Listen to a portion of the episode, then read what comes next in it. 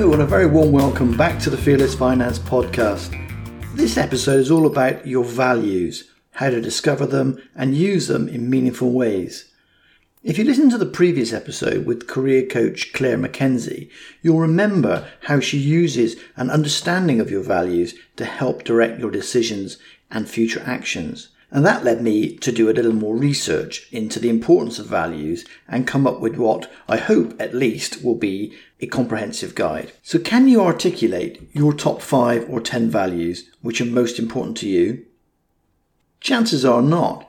I remember doing a neuro linguistic programming course or NLP in my late 30s, and that was the first time I can really recollect looking into my personal values one of which was then and has consistently been since the value of freedom, specifically the freedom to live and work where I want and when I want.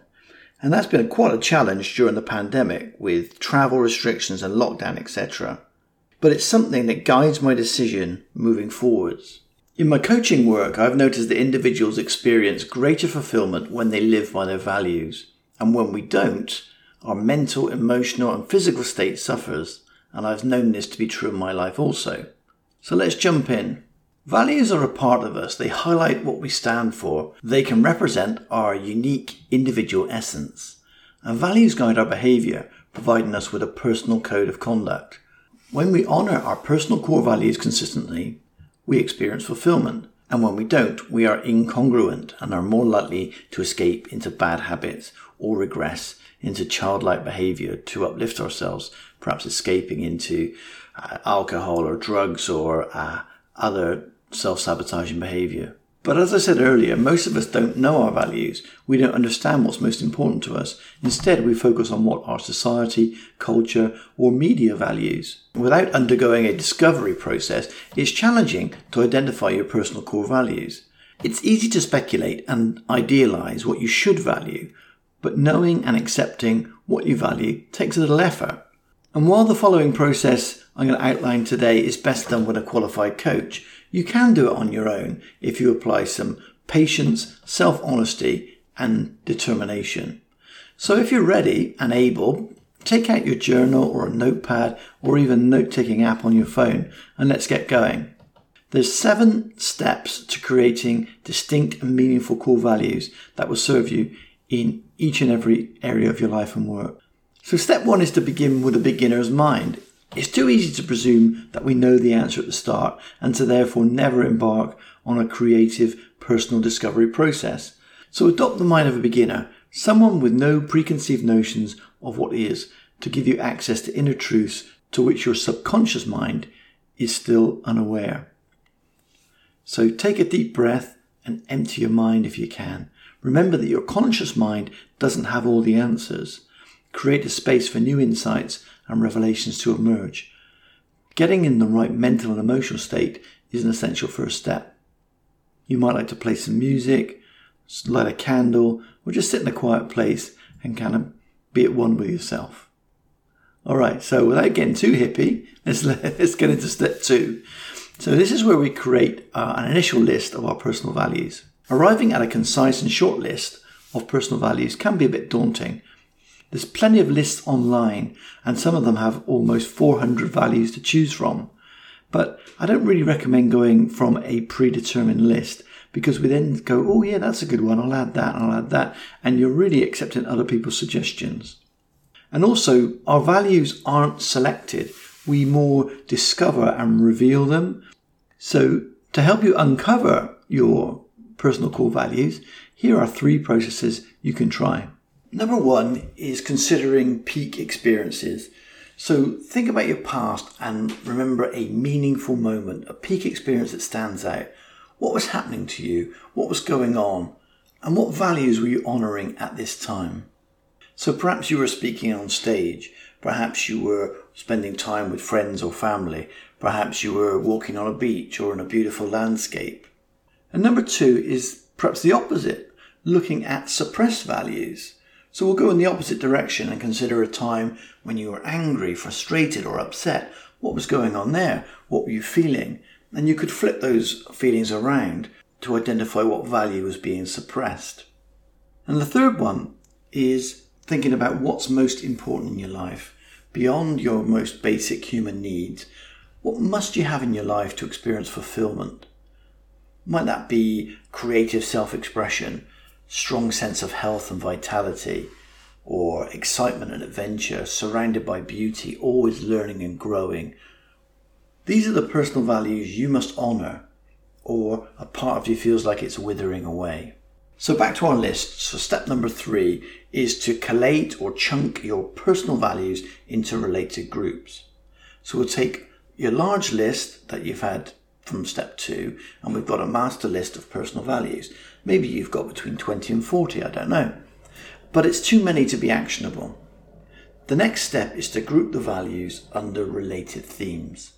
So let's say some of mine, for example, are learning, growth, personal development, and they relate to each other. So they could go under a theme of growth or development, for example. If you have values such as connection, belonging, intimacy, they're related too, and they could form another group.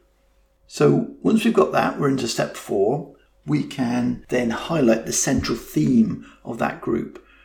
Okay, so another example, let's say we've got honesty, integrity, candor, trust, directness, maybe. Uh, think of a word that best represents that group. For example, integrity might work as a central theme for those values. Now then, number five. This is perhaps the hardest part. We've still got perhaps a sizable list of values and we need to whittle it down to a more usable number.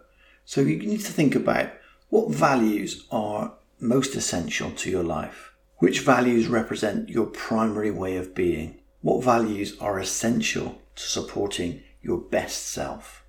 Now, we're all unique individuals and we all possess certain strengths and weaknesses, but your values are what matters most to you. So, how many should we end up with? Well, too few, and you won't capture all the unique dimensions of your unique being. And too many, you'll forget them or you just won't take advantage of them. So, while it differs for each person, seems to be between 5 and 10. Now we have to rank them in order of importance, and this is often the most challenging part. Sometimes you might need several sittings to come back to it and give it some time. But, you know, don't beat yourself up about this. This is your list. And if you rank one above another, that might be how you're feeling in the moment. And nobody else has to, to judge you on that. Number six, we can add a little creativity to make the make the phrases a little bit more memorable or have some emotional connection to you. We can use inspiring words and vocabulary to rewrite the value statement because our brains are sometimes quick to delete or ignore mundane and commonplace.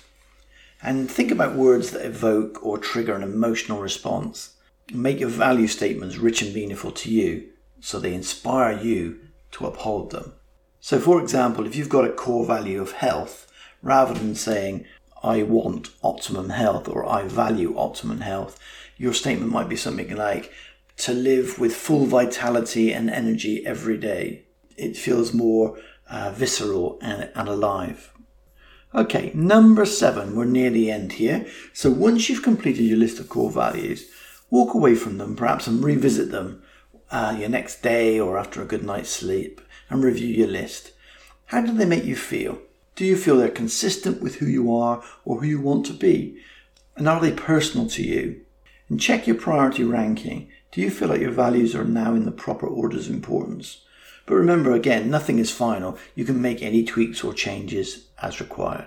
So there you go. Congratulations. You've got a definitive list of your personal values. Now, what's important is perhaps to think about how well are you currently living these personal values?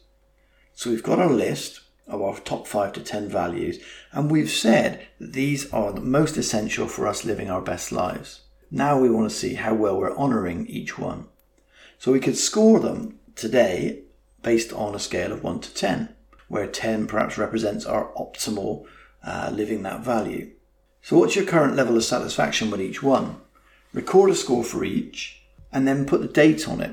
And you can come back to this perhaps in a month or in a quarter and assess your progress. And what happens if you've got a low score for one? Well, perhaps, you know, you're five or below. What changes do you need to make? What has to happen for you to further honor this value?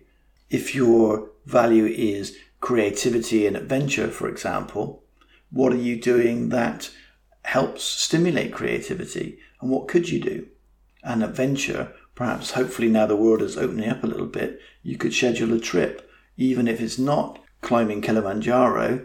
I'm sure there are adventurous activities you could take closer to home. What about using your values to make decisions? Once we've got our scores and our values as identified, we can then imagine our life several months or years ahead after we've made the difficult decision. For example, you're thinking about moving house or changing jobs or starting a business or making some other life change. So visualize yourself in that new business or in the new home and think about how your personal values will be affected. Visualize yourself once you're there and then score yourself from that place. So, how have your values increased? Or does it cause any friction with one of your other values? Is there some conflict there? And this process will help bring a new level of clarity to your decision making. Once you've spent the time and the trouble to identify your core values, then you can use them to make everyday decisions and know that you're making your choices based on your values and being in integrity. Okay, so there we go. Lots of information to take on board. Let me just do a quick recap. First of all, start by sitting in a quiet place, getting in a calm state, and where you won't be disturbed, just jot down some of the values that come to mind that either you experienced when you were living a really good version of yourself, things that frustrate and annoy you and, and you want the reverse of, or things that you think you really can't live without once you've got your list, try and clarify them a little bit by clumping or grouping them together to see where, where there's some overlap. And then narrow down your definitive list, hopefully between 5 and 10. And then rewrite those using powerful and emotional and emotive language to make them come alive. All right, and once you've got your list, you could then put them into a ranking order and give them a score of how you currently feel you're living those values. If there's areas to improve, which there may well be, think about how you can make a plan to improve those, maybe one at a time or all together, and then come back to those values in a month or six months or a year's time to see how well you're moving in that direction. And finally, using your values to make decisions. If, you, if you're facing a big decision or a crossroads, think about how your values will now dictate that decision making. Evaluate your choices and then look backwards from that point to see how your values will be affected. It's pretty cool.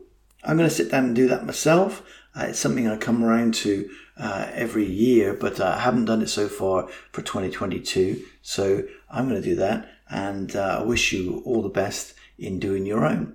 And finally, uh, it'd be great to hear from you. I've had some lovely feedback on various different episodes, and I know we've got listeners in the UK, in the States, Australia, and even Germany. But uh, it'd be great just to hear from you uh, so you can reach out on social media. For example, on Instagram, I am at d.j.britain. You can just stop by and say hi, or find us on Facebook at fearlessfinance.co. So I'm very much looking forward to hearing from you and your thoughts on this and any other episode. And until next time, live your values, and I'll see you soon. Bye bye.